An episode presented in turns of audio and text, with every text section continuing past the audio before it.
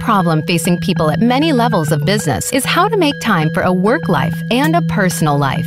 Do you find that one seems to keep getting in the way of the other? This is the Work Life Balance with Rick Morris. Even if you're not involved in the business world, you'll have a lot to gain by tuning in to today's show. Now, here is your host, Rick Morris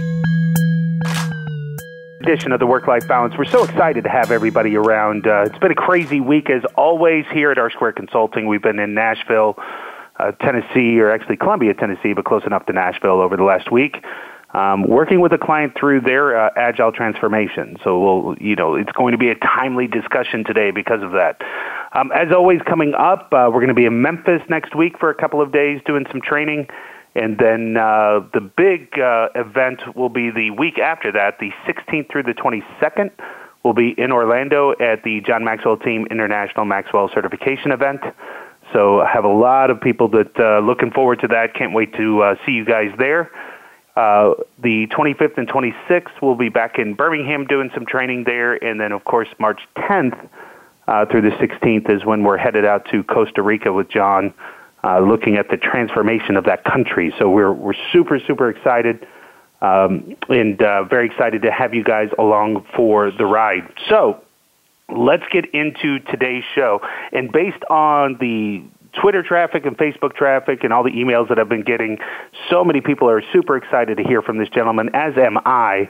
Uh, because he's a he's a senior consulting partner of his organization, uh, and he's been working with organizations around the world to help them improve their software processes. He provides training, coaching, and mentoring in disciplined agile and lean strategies at both the project and organizational level.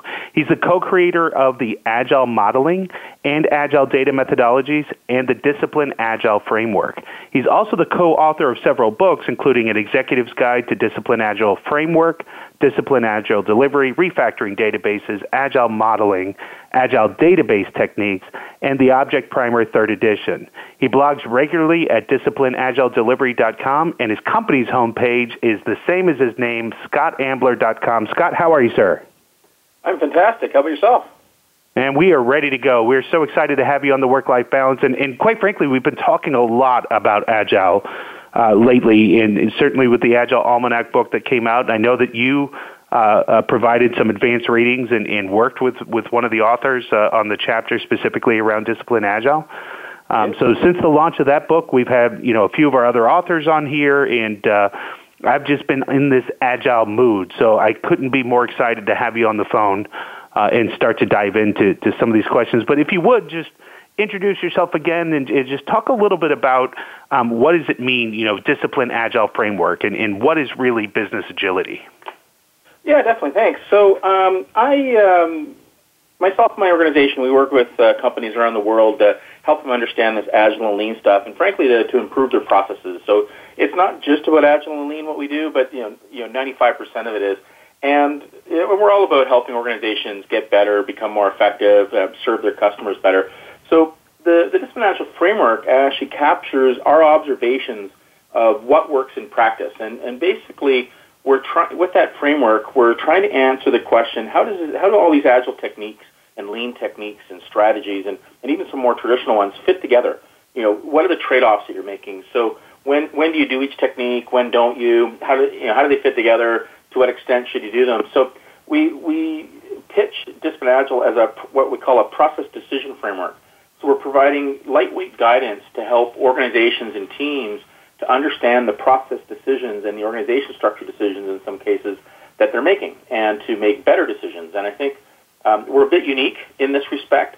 The, uh, there's a lot of other, you know, there's a lot of other methods out there that are, are prescriptive and they say, you know, this is the best way of doing things. And whereas our approach is more along the lines of, well, it depends on, and here's what it depends on, and you need to, you need to decide for yourself. So I think it's a, it's a, a very um, robust and mature way of looking at the world. So, and we, we take on, uh, we, we, we focus a lot on IT, of course, because, you know, every business is, is a software business these days, but we also um, realize that you know, the rest of the organization also needs to be effective. So, you know, we, we have advice around portfolio management and finance and legal and security and, and all those other good things. So we're, we're really trying to help uh, organizations become you know, agile businesses and, and to to to support business agility. And, and the way we define business agility is it's the ability to react to the marketplace and to serve your customers effectively and to react to these their changing needs and, and sometimes even to predict their, their needs and their wants and to serve them better. So, because if you don't, if you don't delight your customers, somebody else will and they'll eat your lunch. And, you know, this is not what you want.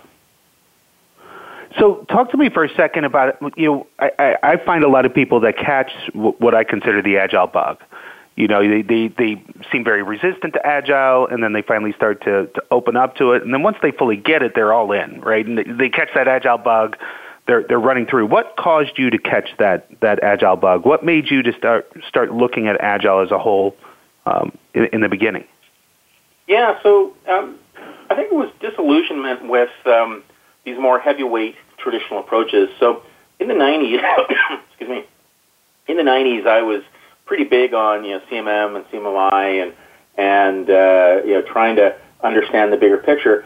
And I, I was actively working with organizations to um, adopt these heavier techniques, and I, and I, and I bought and I, I drank that Kool Aid, and I saw it in, in in in many cases I saw it just fail and fail and fail, and it was all wonderful theory, and it really, you know, in an ideal world, it all would have worked. But the the world's not ideal, and the and, and it just these heavyweight techniques just didn't work out. So I was, you know, in the late '90s, I got I was fairly disillusioned, and um, you know, I, I speak at conferences, so I, I get to hang out with a bunch of really smart people. And um, I was at the software development conference years ago, and I guess it was it was probably 1999, and I went to a, a talk by Kent Beck about extreme programming and he had nailed it. He it, it, it just it just spoke to me. This you know what the stuff that became what we now know as agile. Um, it spoke to me, and he had this you know very pragmatic and lightweight and uh, realistic approach to software development. And I realized, and, and it, it just tweaked right there, and I said, "Wow, he's onto something. This is it." Um, and and, and in, in earlier years, I'd uh, also had the pleasure of working with Jeff Sutherland, and um, he was one of the, the fathers of Scrum. And um, he had he had tried to sell me on Scrum, and at the time I, I didn't quite get it, um, and it seemed like some good ideas, but it didn't quite gel with me. And it wasn't until I really started, um, you know, I got this training from Kent Beck that I really sort of understood. Oh, this is where these guys are coming from, and then um, it just took off from there. And and my focus at the time was um, I was big on modeling, still am, and also big on uh, data and database stuff. And um, I led the, some of the development of the agile, you know, the agile modeling methodology. We focused on modeling and documentation, and, and how do you address um, database and data stuff um, using Agile as well. So I sort of led the, the development of that in the early days of Agile, and um, really sort of you know cracked a few hard nuts, I guess you would say, and, and uh, it really sort of spoke to me, and, and, and was applying this in practice, and and, and uh, it worked well, and it, it worked phenomenally well and a lot better than the, some of these more traditional techniques that we are all used to at the time. I, I appreciate that that description. And what I'm going to be doing, you know, throughout today, just just for fun, Scott. And I think I even pre-warned you that when you and I first met each other and talked to each other, is that uh, you know I love to throw out things that I hear um, as I'm leading transformations or working with clients, or have run into other agilists that say these things. I would just love to get your um, gut reaction to that, if, yeah, if I could. Sure. So, so we haven't set any of this up. I'm going to hit you cold with it. So, if you need a second, I'm I'm good with it as well. Um, but you know, you mentioned Scrum, and I, and I I, thought that was a great um, uh, introduction there as well. And so, you know, I'm working with an organization currently that that has chosen a Agilist trainer that that's pushing them through Scrum. And today, or and over the last couple of days, really, I keep hearing, well, Agile is not going to work for COBOL, for COBOL development, because COBOL just takes so long. And we're essentially re-engineering code every time that we see it, and some of that code could be 10 years old. What would you say to, to an organization like that? Yeah, I, I, I, um, I run this all the time. I'd say it's complete and utter BS. Um, so the, the, the, the reality is, you know, to be fair, you know, there are some, you know, the, the COBOL development tools aren't quite as good as you know what you see in the Java and .NET world. You know, you know, got to be fair about that, but they are pretty good. And I think the, and I started with tools because you know that's often used as, as an excuse, but the the real issue is one of culture. And you know, do these COBOL developers do they want to work in this more agile manner? Do they do they get it? Um, have they been pushed? And I think the the and I, I'm an old COBOL guy. I, I did COBOL years ago, And the yeah, it's one of my secret shames. But um, the challenge here is that we haven't been pushing the, the COBOL developers of the world at all um, for several decades now. You know, they, they were pushed a little bit for uh, you know the Y2K stuff, but for the most part, they've just been sort of cruising along, and everybody's been happy with them. And now we're we're running into this into this spot where these guys really are about to retire, and well, they are retiring, and um, it's not looking good for a lot of organizations because there there is a huge investment in COBOL, which is not going to go away anytime soon, probably never will. And yet, we need to uh, we need to evolve this code. We need to uh, certainly to maintain it, and we need to do something about that. So I think um, as the younger you know the younger generation, uh, the you know the the Java and the .NET programmers of the world, and you know many others, as they as they as they are motivated to move into COBOL, they're going to bring their agile techniques along with them. And I think right now, you know, you, you take the average Java programmer, the average .NET programmer, and you drop them into the COBOL world, and they'd be horrified by some of the practices that, that are still common there. So um, I don't believe at all. And my experience is that um, you can do quite, you know, very agile development in the COBOL world, but it, it does take time, and uh, you you need to train your people, you need to coach them, all that good sort of stuff. But it is possible. So I wouldn't I wouldn't I wouldn't accept that as an excuse at all. And, and that's fantastic because we did not either. And, and so uh, the pushing is, is exactly right, and and making them understand that you know, regardless if it's a six or seven week uh, development theory, then that doesn't mean we still can't craft user stories or things that, that can be done in sprints so that we can see progress and make sure that there's change. And so we started to walk through that as well. But I appreciate you allowing me to hit you cold with that. And we're going to go ahead and take our first break right here. You are on the line with Scott uh, Ambler. And in fact, if you'd like to dial in and ask a question to Scott directly as well, listen for the number on the break right after these commercials. You're listening to the Work Life Balance with Rick Morris.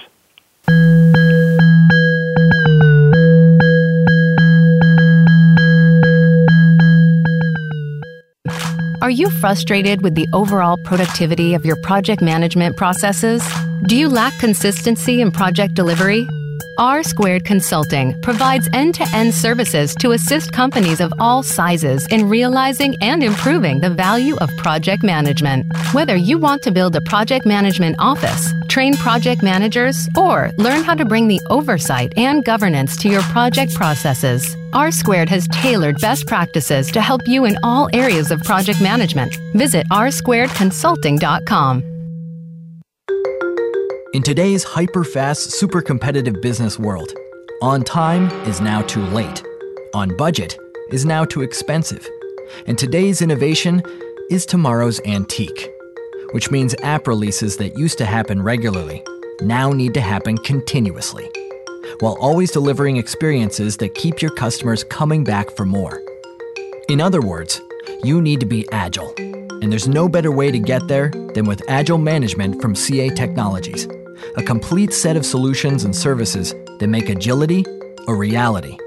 So you can anticipate and rapidly respond to change and immediately incorporate customer feedback. Build a flexible bridge between ideas and execution and transform app delivery from an endpoint into an always on part of your development lifecycle while ensuring an exceptional service experience. So be the one who wins. App after app, day after day, with Agile Management from CA. Are you getting the most out of your project management software? In many cases, it is not the software that is failing, but the implementation, limitations, or processes surrounding the use of that software. R Squared can analyze your current use and help improve your return on investment. R Squared can also suggest the best software for your organization and goals and assist in the selection, implementation, and training. Allow R Squared to ensure that you are getting the value of your investment. Visit rsquaredconsulting.com today. From the boardroom to you, Voice America Business Network.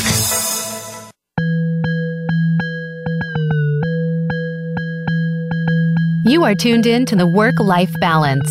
To reach Rick Morris or his guest today, we'd love to have you call in to the program at 1 866 472 5790. Again, that's 1 866 472 5790. If you'd rather send an email, Rick can be reached at rmorris at rsquaredconsulting.com. Now back to the work life balance. And we are back to the work life balance here on another Friday on the Voice America Business Network. And we are lucky, lucky to have uh, Mr. Scott Ambler here with us. And, uh, you know, Scott, I, I'm, first of all, I can't thank you enough for, for appearing on the show. And, uh, you know, hopefully we, we can monopolize your time a lot more in the future. But, you know, it, as Agile is really starting to, to, to take hold here, um, a lot of companies are, are, you know, trying to do it and trying to do it poorly. And so what I'd love for them to understand directly from, you know, one of the co-founders of this is where did this discipline agile framework come from and, and you know, how did you guys really develop this? Yeah, definitely. So it, it originally came out of IBM, actually. I was the, uh, the chief methodologist for IT at the IBM Rational for six years. And um, myself, my team, and, and including business partners, um, such as Mark Lines, who's now my, who's now my business partner, um, we were we were working with organizations around the world to understand this agile lean stuff, and we started seeing common patterns, and we, we started seeing that um, even the organizations that had pretty much figured it out were still struggling with some some basic issues, and the ones that had figured it out or were on the way were spending a lot of time and a lot of effort doing so, and they're all basically coming up with the same same sort of thing, and we also noticed that everybody's doing it differently, and uh, which is which is a, a very important observation. Like every person, every team, every organization is unique, and they will have unique structures. They will have unique ways of working, unique processes. Um, although there's still commonality um, between them. So anyway, so we were we started noticing this, and it, was, it became pretty clear to us that there was a need for a, a framework, an agile framework that reflected these observations. So we started developing what eventually became um, we originally called Discipline Agile Delivery, and then now that's evolved into into Discipline Agile um, as we you know move beyond software development. But uh, basically, so all this was happening in you know 2009, 2010, and then in, in 2012 we published the first book. So I guess you could say that uh, from a, a, a public-facing point of view, that was a you know Discipline Agile 1.0. And um, a couple years later, um, in 2015, uh, Discipline Agile 2 came out when we started um, expanding that and officially started uh, addressing IT, and then in 2017, just a few months ago, we released 3.0 with uh, where we uh, look at enterprise issues as well. So it's sort of a full business agility gambit. Um, and uh, yeah, I, I got to give a call out to IBM. They were very kind, and uh, they donated their rights to uh, the Agile Consortium in 2013 uh, in order to, to make this public. So they were uh, very generous in uh, in what they in the way they supported us and. Uh, um, and all this sort of stuff. So it was a very good, very good thing for them to do. That is very cool, and uh, something that doesn't happen as often as, as I think it should, especially uh, because innovation comes from you know teamwork, team sharing, and such large organizations like that. I mean, they're facing huge issues. Um, especially with the, the market demand and everything else that's coming out with that. So I appreciate that as well. I was a former IBMer back in the day as well. So, um, in the book, though, which is very interesting, you, you describe a racing metaphor, though. Can can you tell me what that is? Yeah. So, so what the racing excuse me. So what the uh, racing metaphor is is um, we basically it's the observation that the, the agile software community has, has really gotten good at building great agile software development teams. Um, and, and so this t- to me is like an engine, engine of a car, like a racing car, and, and we're good at tuning it, getting better you know, better productivity out of them, you know, better quality. We really are good at building these, these racing car engines. But then what we do is, because we're focused, so focused on software development, we take this awesome racing car engine and we plunk it into our organizational tractor, and it's a big surprise that we're, we're not winning the race. And what we really need is a racing car. So um, the racing car in, in the metaphor is uh, what we call discipline DevOps. So we need to look at the, the full picture of, of, of solution delivery, to operations of it and, and you know, full round trip. And but bring in all enterprise issues such as security and, and data management and, and uh, all that good sort of stuff. So it's a little more than what we typically hear in the, the developer-oriented DevOps picture.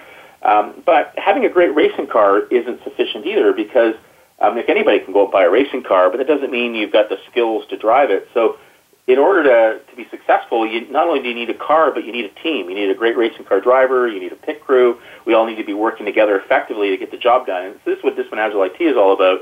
So we need to look at the, we need to go beyond software development and go beyond DevOps, which, which we're starting to see now in the DevOps community. Is I think they're starting to realize that oh wait a minute, um, this is not the full picture. It's only part of the overall picture, and we really need to to, to tune the rest of IT. Um, and then but that's still not sufficient either because if you've got a great race car and a great race car team, you also need a race. You need you need somewhere some opportunity to make money with this great IT department, and that's what the, the, the rest of the enterprise is all about. So how can the how can the business leverage IT in order to be successful in the marketplace, to make money, to have these um, uh, value streams that they offer to their customers, and to to, re, to be able to react and be be effective. So the the metaphor um, really sort of goes to these the four layers of the of the framework and, and, and basically argues that you, you need to look at the whole picture if you want to be successful. And I think a, a lot of agile uh, a lot of agile coaches and consultants are really because their focus is on software development.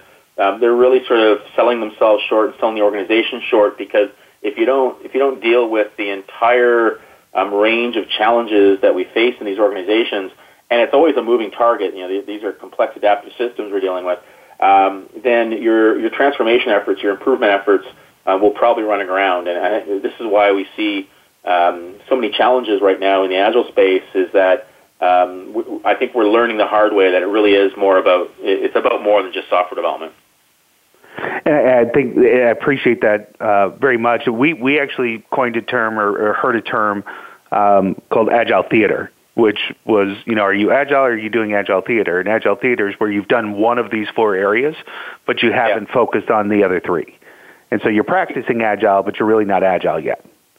Exactly. And, that, and, you, will even see that even within just the software development space, where you'll see teams that, you know, they've gotten their, their two days of Scrum certification training, and they're great at running meetings now, but uh, they still don't have the skills or even the understanding of how it all fits together. And how do you approach testing and data stuff and documentation and how do you address regulatory stuff and architecture and all these all these other great things.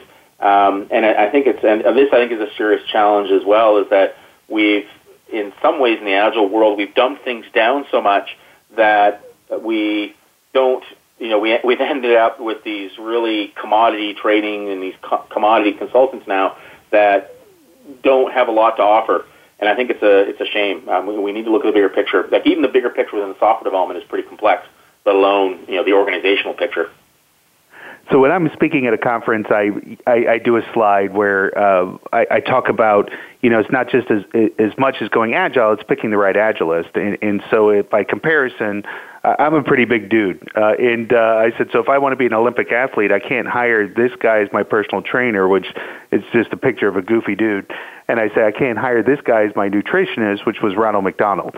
And I said yeah. because you're just going to end up with another clown who's telling you stuff they read, but they don't know how to implement. And so, how do organizations really, you know, test their agilist to to know that they're you know that they're not going to come in and, and be a clown essentially?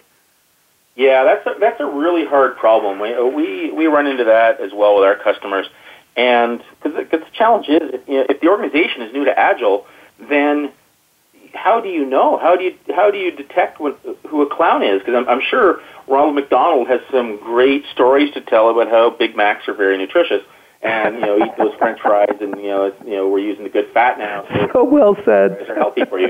Um, I'm sure they've got a one, he's got a wonderful story around that, which sounds good.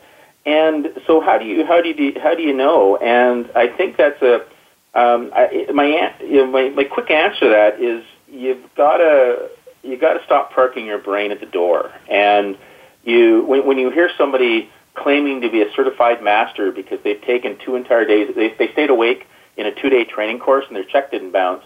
Um, you, you've got to sort of say, wait a minute, are you really a certified master after two days of training? No. Um, or you've taken four days of training and now you're a, now you're a certified consultant.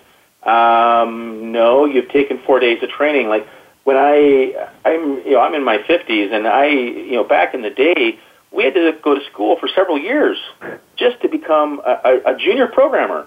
And now here we are, and when things are way more complicated than they used to be, And now in four days, we can go off and, and become a certified consultant and, and, and, and make lots of money doing that and get hired, get hired for that. So I think, um, you know, I, I've got, it, it's harsh, but I think these organizations, you, you've got to sort of step back and you've got to start, do a reality check. And I think you've also got to start saying, wait a minute, you know, we, you know I just hired this guy, he looks like a clown. Hmm, sounds like a clown. Maybe he is a clown. And, you know, and, he, and he's pitching one way of doing things. And I think it's, um, it's pretty obvious that if, if you walk into an organization, um, it's pretty clear that you can you start looking at, at different teams, and they're working in different ways, and they're they're they, they're different people in different situations, so they're going to work in different ways. So when you've got these consultants that only know one way of doing things, the official way of you know method X, um, that you got to say, wait a minute, maybe method X doesn't apply to me, or it doesn't apply to all my teams, or maybe I need you know, method X, but I also need you know some some parts of Y, some parts of Z, and, and, and a few others. And we, we so we really need to excuse me, we really need to sort of sort of think for ourselves and and not get taken for this by these um, you know get you know get get the problem fixed quick schemes. And because you know I think you've also got to step back and realize well it took took my organization decades to to you know get to where we are now um, we're not going to we're not to change this this ship overnight. We're not going to turn this ship overnight, and we're not going to fix all these problems in a in a few weeks or a few months. It's it's going to be a multi-year journey, and I, I think we need to do a reality check on that one. No, I think that's well said, and I appreciate that insight. It, it, it is a difficult. Um, so many people can talk a great game. So many people can you know, read quotes of yours and pass them off as, as theirs. Um, but that experience, and I think the most poignant point, and, and I completely agree with you, is um, knowing more than one way to, to do it. Knowing knowing that there's multiple um, agile delivery systems, and and sometimes you've got to pick and choose uh, the best things that that uh, fit that process. And and we're just not seeing that out there. So we're going to take um, a, another break here uh, in just a moment. But uh, I do want to uh, urge everybody to go visit scottambler.com. And that's how you can get in touch with Scott. That's how you can see what's going on. I'm sure they can get your books there on that site as well. Is that correct, Scott? They can, yeah. Absolutely. So go order some books while we're uh, paying some uh, paying some bills with our sponsor, and we'll be right back here on the Work Life Balance with Rick Morris.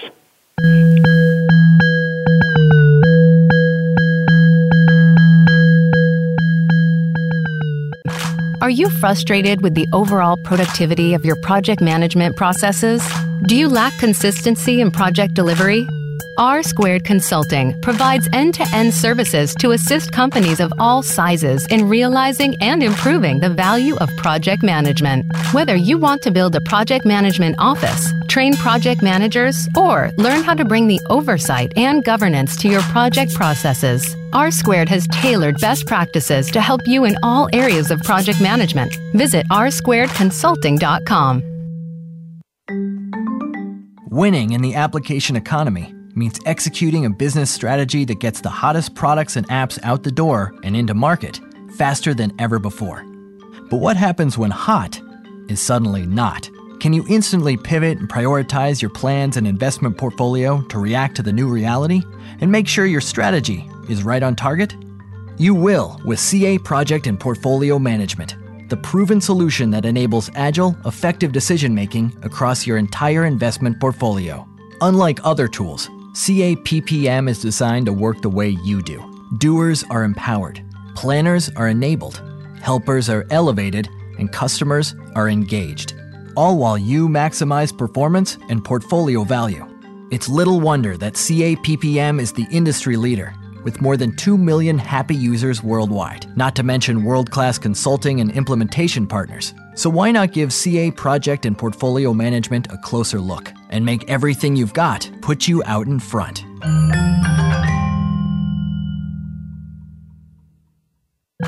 Are you getting the most out of your project management software?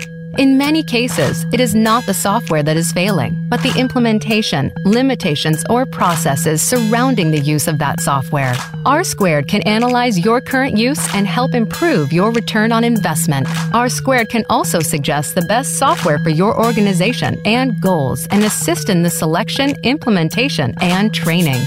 Allow R Squared to ensure that you are getting the value of your investment. Visit rsquaredconsulting.com today. When it comes to business, you'll find the experts here. Voice America Business Network.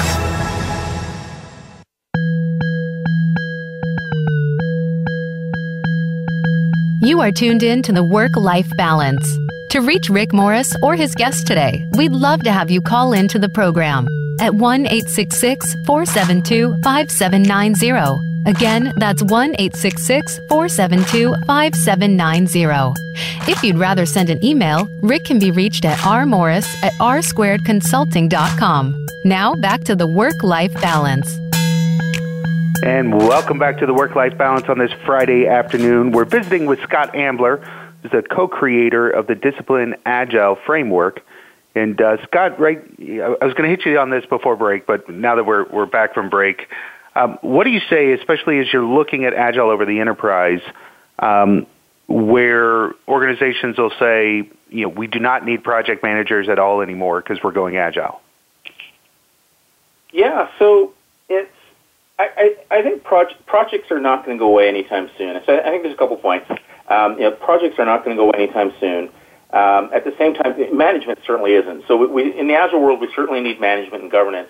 Um, you know, lightweight and effective, of course. But um, you know, so that stuff's not going to go away. But uh, also, to be fair, the we are seeing a movement away from the, the concept of projects, particularly in the IT world, and uh, for, for a bunch of reasons. The you know there, there's overhead associated and risk associated with projects. Um, projects are also a um, in many ways an artificial funding mechanism. Um, the, sorry about that. Uh, a little dog. And he's very upset about project managers apparently. But uh, anyway, so the um, so we've got so there's that sort of stuff going on, but there's also um, this issue that um, you know particularly in the in the agile world, we've we've recognized that these systems, these solutions that we produce, these these lines of business that we support are long running, um, sometimes many years, if not decades, and yeah, they evolve over time and stuff like that. So this artificial project idea where there's a start and a finish and you get it done and you, and you move on um, simply doesn't fit that that that uh, sort of a paradigm now. So I think um, we need that. Now, having said that, you know, I do see project managers needed to um, manage the interaction with customers, and you know, for you know, you've sold a big thing to a customer, then you've probably got some sort of a relationship manager, a project manager organizing all that. Um, certainly, that's that's a, a valid uh, you know valid application for project managers, but for you know solution development in the IT world and and the the bulk of the work that we do, um, we need management, we need guidance, we need leadership. Do we need project managers? Uh, maybe not. And I think this is a um, this is a challenge in a lot of organizations because this is not what the project managers want to hear, and uh, you know rightfully so. And so our approach is always. Um, you know, you can add value in, and you can probably add more value and have a more interesting position in the agile world than in the project management world. So if you want to redefine your your career and, and hopefully do something better and more interesting, then the opportunity is certainly there. If but if you want to remain a project manager, that's fine. That's a, a valid career decision, and, and because there is a need for project managers, but not as many. So um, Darwinism starts to kick in in those situations. So if you've got more people than positions for project managers, then you know, well, do the math. But um, we try, you know, we do our best to, to help people, help move people in, into into better and more effective positions. Uh, because pro, you know, existing project managers have one heck of a lot of value to add. Uh, maybe not in the role of project manager, but certainly um, in other roles. So I, I, I constantly invite them to uh, um, to maybe rethink their and re- reposition themselves and rethink the, the direction their, their careers are going in. Yeah, and so I think to to, to comment on that, being a project manager for 20 years, um, somebody who was afraid of agile at first, and I think a lot of project managers are um, when they first hear about it because of things like that. But there's also a very negative connotation of project managers in the agile world, such as you know project management is command and control, whereas you know agile is not. And in, in fact, when you go through training, it sounds like project managers are, are a bunch of Godzillas that are just destroying towns, and agile is this beautiful communal you know butterfly community where everybody just gets along and hugs. But the the the point being is is I think those ones that really were command and control and, and were not following processes properly, we're checking a box just to check a box and not bring value. Those are the ones that, the Dar- Darwinism should push out.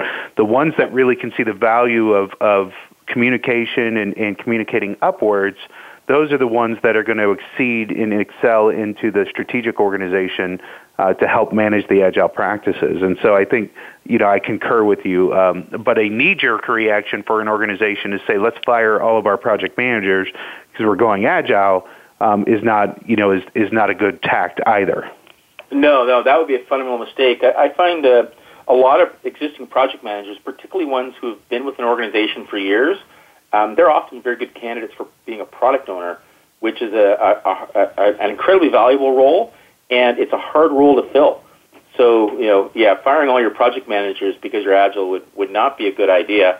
Um, helping them move into other roles would be a phenomenally good idea. Outstanding. And so, why should organizations even look at a framework like Discipline Agile? I mean, why even go adopt a, a framework like that? Yeah, so I, there's several reasons. So you know, a few a few fundamental ones I think are pretty easy to observe now. Um, every business is a software business these days. You'd be you'd be hard pressed to find an organization where um, software was not um, absolutely critical to their success. Um, whether management currently recognizes that might be another story, but um, certainly it, it seems to be the case. And uh, so, yes, that's one point. The we're also seeing pretty much every industry is being disrupted now and new competitors are moving into your market spaces. Um, you may or may not also recognize that. You know, it, it's blatant in some industries, like uh, financial, for example, is um, you know being th- very clearly threatened by fintech, and we're seeing the the retail industry being very clearly threatened by organizations such as Amazon and and, uh, and others. Um, we're also seeing in in industries these agile, these lean organizations, they dominate. And you know, if you if you were to put together a list of the you know the 20 most the best companies that you admire, um, they're all very agile, um, and, and they and they they've often been doing agile for so long they don't even talk about agile anymore. It's just they are agile, um, and they are they are lean, they are agile. This is the way they think. This is the way they operate. Um, so say that's not your position though, because the the majority of organizations are not yet um, agile, and you know they've got many years before they get there. Um, the DA framework um, provides a roadmap and um, to help you get there. And it recognizes that, you know, like I said it before, it depends. Context counts. And every organization is different. Like if you look at all the, the example I to use is the car manufacturers. Like, you know, cars are a commodity. Um, you know, you know, the automobile industry might not recognize that, but you know, everybody owns a car, and you can sit in a car, and you can you can drive it. And you you know, a few buttons might be in different places, but for the most part, um, cars are a commodity, or you know, many people own them. Sometimes they own several. Um, there are many cars on the road, and they all got four wheels and a driver, you know, know, all, you know, driver's seat and all that sort of stuff. So this commodity product, and the but these organizations are all very different. Like Ford is very different than GM, which is very different than Toyota, which is very different than Tesla, and so on. Um, so here we have these these companies that are basically commodity, you know, companies producing commodity products, and yet they're all very, very different.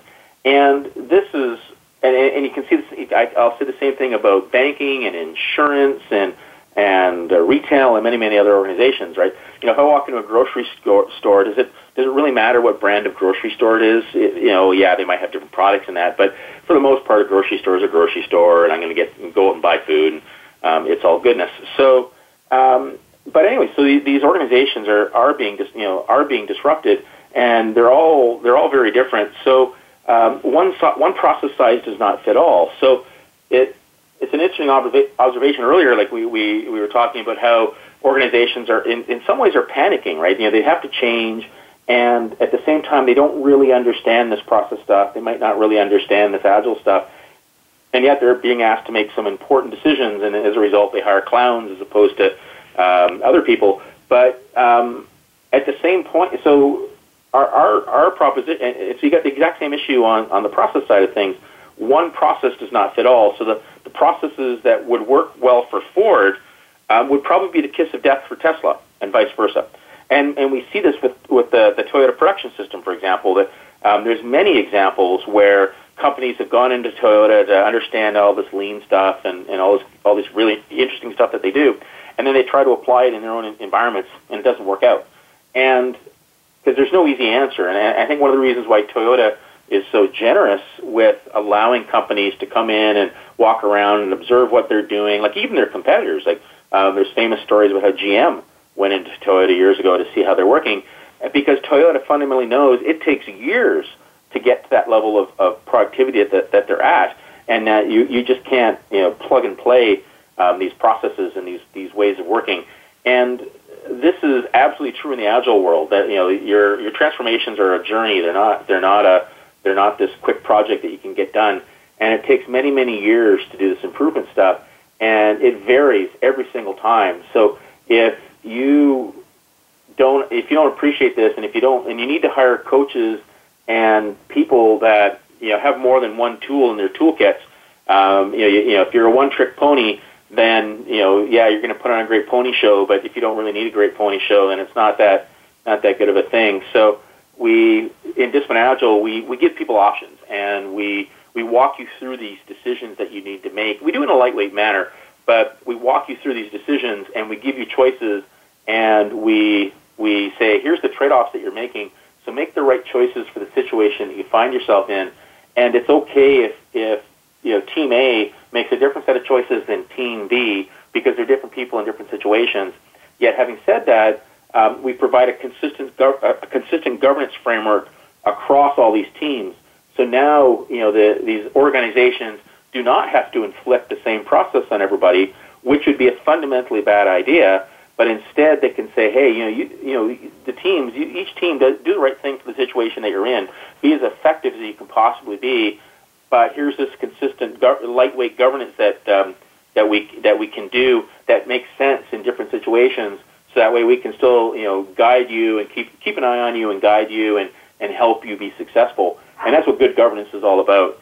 So I think um, there's a, a lot of um, uh, very interesting thinking and um, um, value in the Agile framework.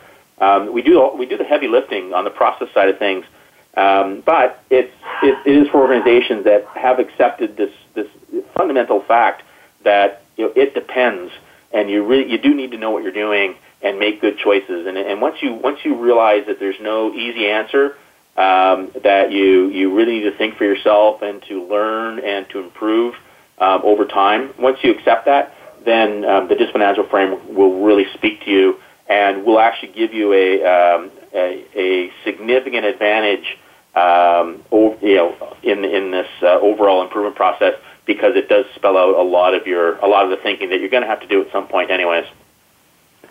Absolutely. So we're going to take our final break here. We've got one more segment left with uh, Mr. Scott Ambler. He's going to be with us. One more segment here on the work-life balance. Uh, but while we are away, please visit scottambler.com and check out his website. Uh, and also, you can find him on uh, Twitter. It's Scott W. Ambler uh, on Twitter, correct? That's right. Yep, uh, at Scott W. Ambler on Twitter. And of course, you can always follow me at, at Rick A. Morris, and we'll be right back after this break.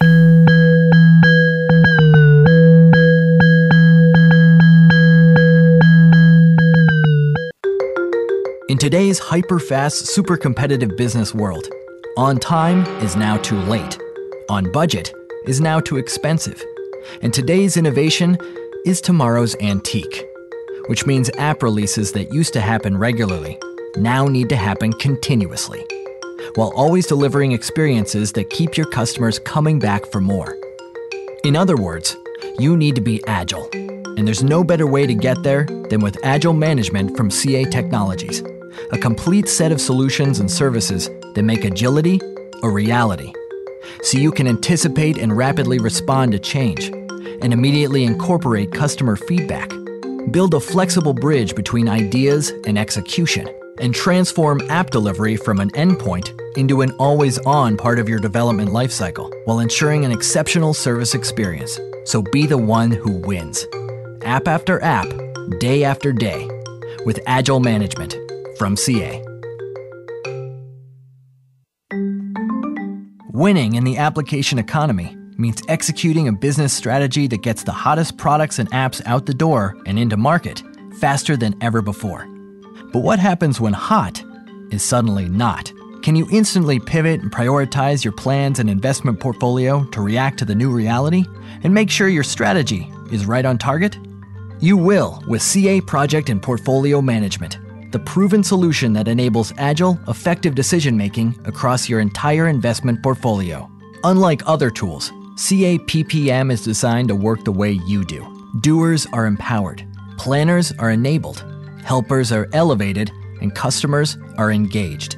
All while you maximize performance and portfolio value. It's little wonder that CA PPM is the industry leader with more than 2 million happy users worldwide, not to mention world class consulting and implementation partners. So, why not give CA project and portfolio management a closer look and make everything you've got put you out in front?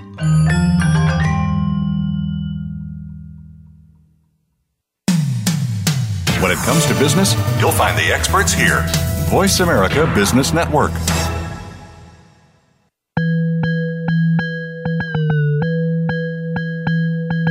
You are tuned in to the Work Life Balance.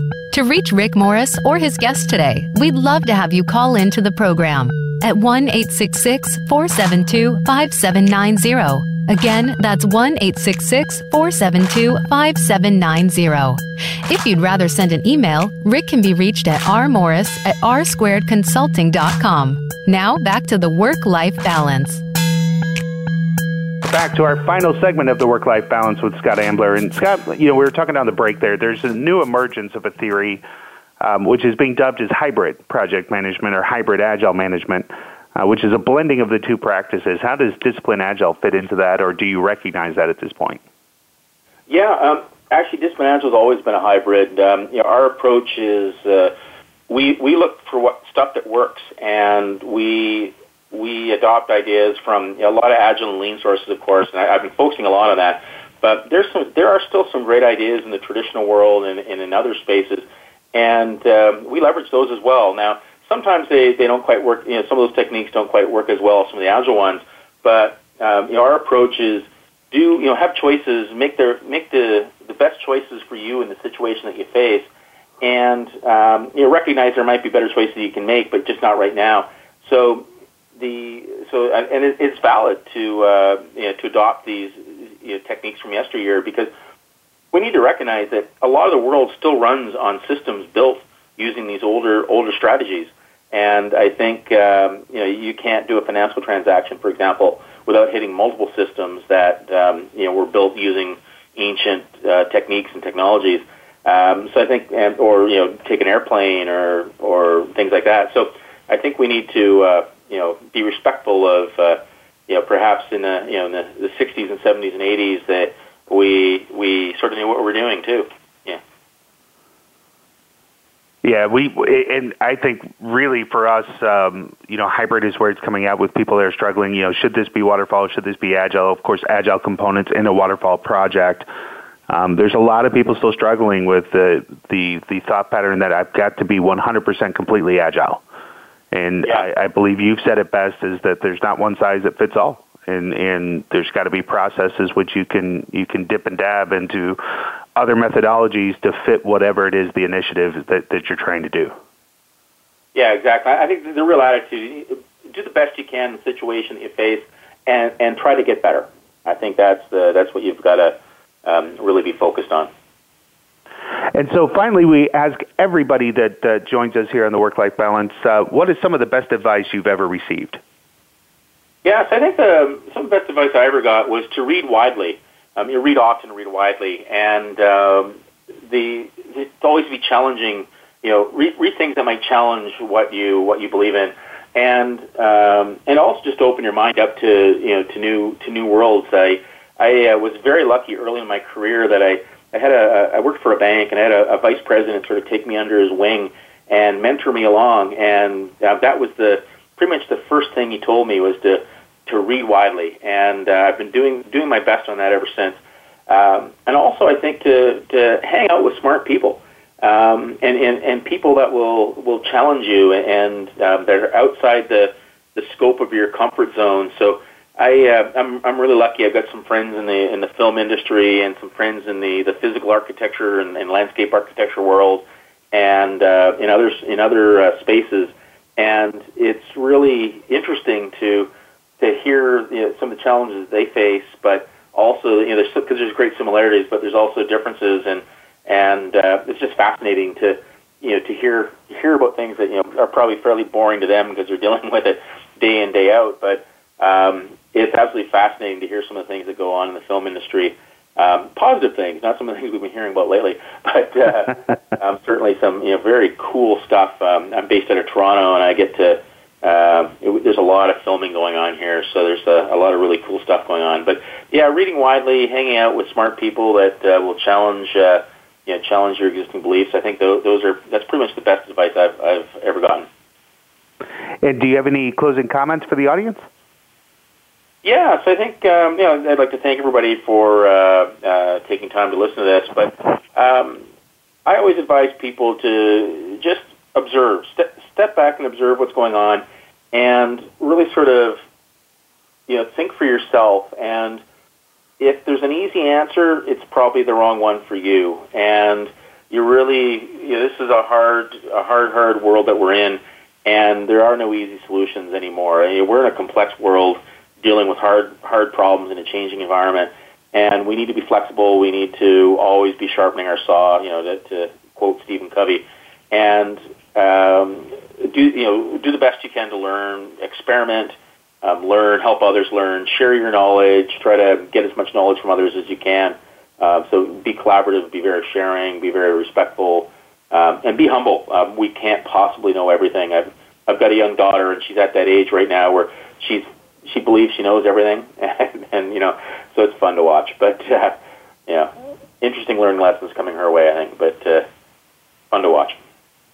So we, uh, uh so I'm going to go on a complete side note tangent here, but uh, I play that game with my kids when they they start to do that, and I say, well, you know, Dad knows everything. Just just ask, and they'll say, do you know, you know, how many times you, you have to, to travel across the earth to, to do this? And I go, yep, I know that one. What's next? it drives them crazy every time.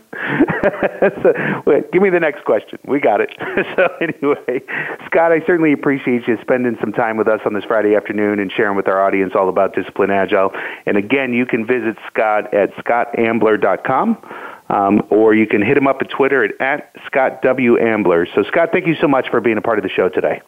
Oh, thanks, Rick. It was a great, great time, and I'm, I'm looking forward to coming back. Absolutely. We'll have you back anytime, Scott. Open invitation for sure. And so next week we've got Todd Nesloney uh, coming back on the show. And if you guys didn't hear his uh, first interview that we did with him, I mean, he's an incredible educator. Um, somebody we're so excited to have back. They just uh, released a book called Stories from Webb, which he talked about and teased when he was on the show before. Uh, but we can't wait to have uh, Todd back. Uh, on the 16th, uh, I'll be doing the show live from the John Maxwell uh, certification. And then uh, on February 23rd, we'll have Coop Coopersmith, who's going to be on the show with us as well. And then a big announcement for me, we just locked this one down. It's going to be in March. Uh, but March 23rd, we are going to have uh, Rob Thomsett on the line. And for those of you that uh, have heard me speak or have watched me ever uh, do any kind of presentation, I've quoted a book that, that goes all the way back to 2002, I believe, called Radical Project Management, where it says projects fail because of context, not content. And that one line changed a lot of my career and how I focused on what I was doing. Uh, so we cannot wait to have uh, Rob on the show as well. So we hope that you will hang out with us for future episodes right here on the Voice America Business Network. You've been listening to Rick Morris and the Work Life Balance. We'll talk to you next Friday.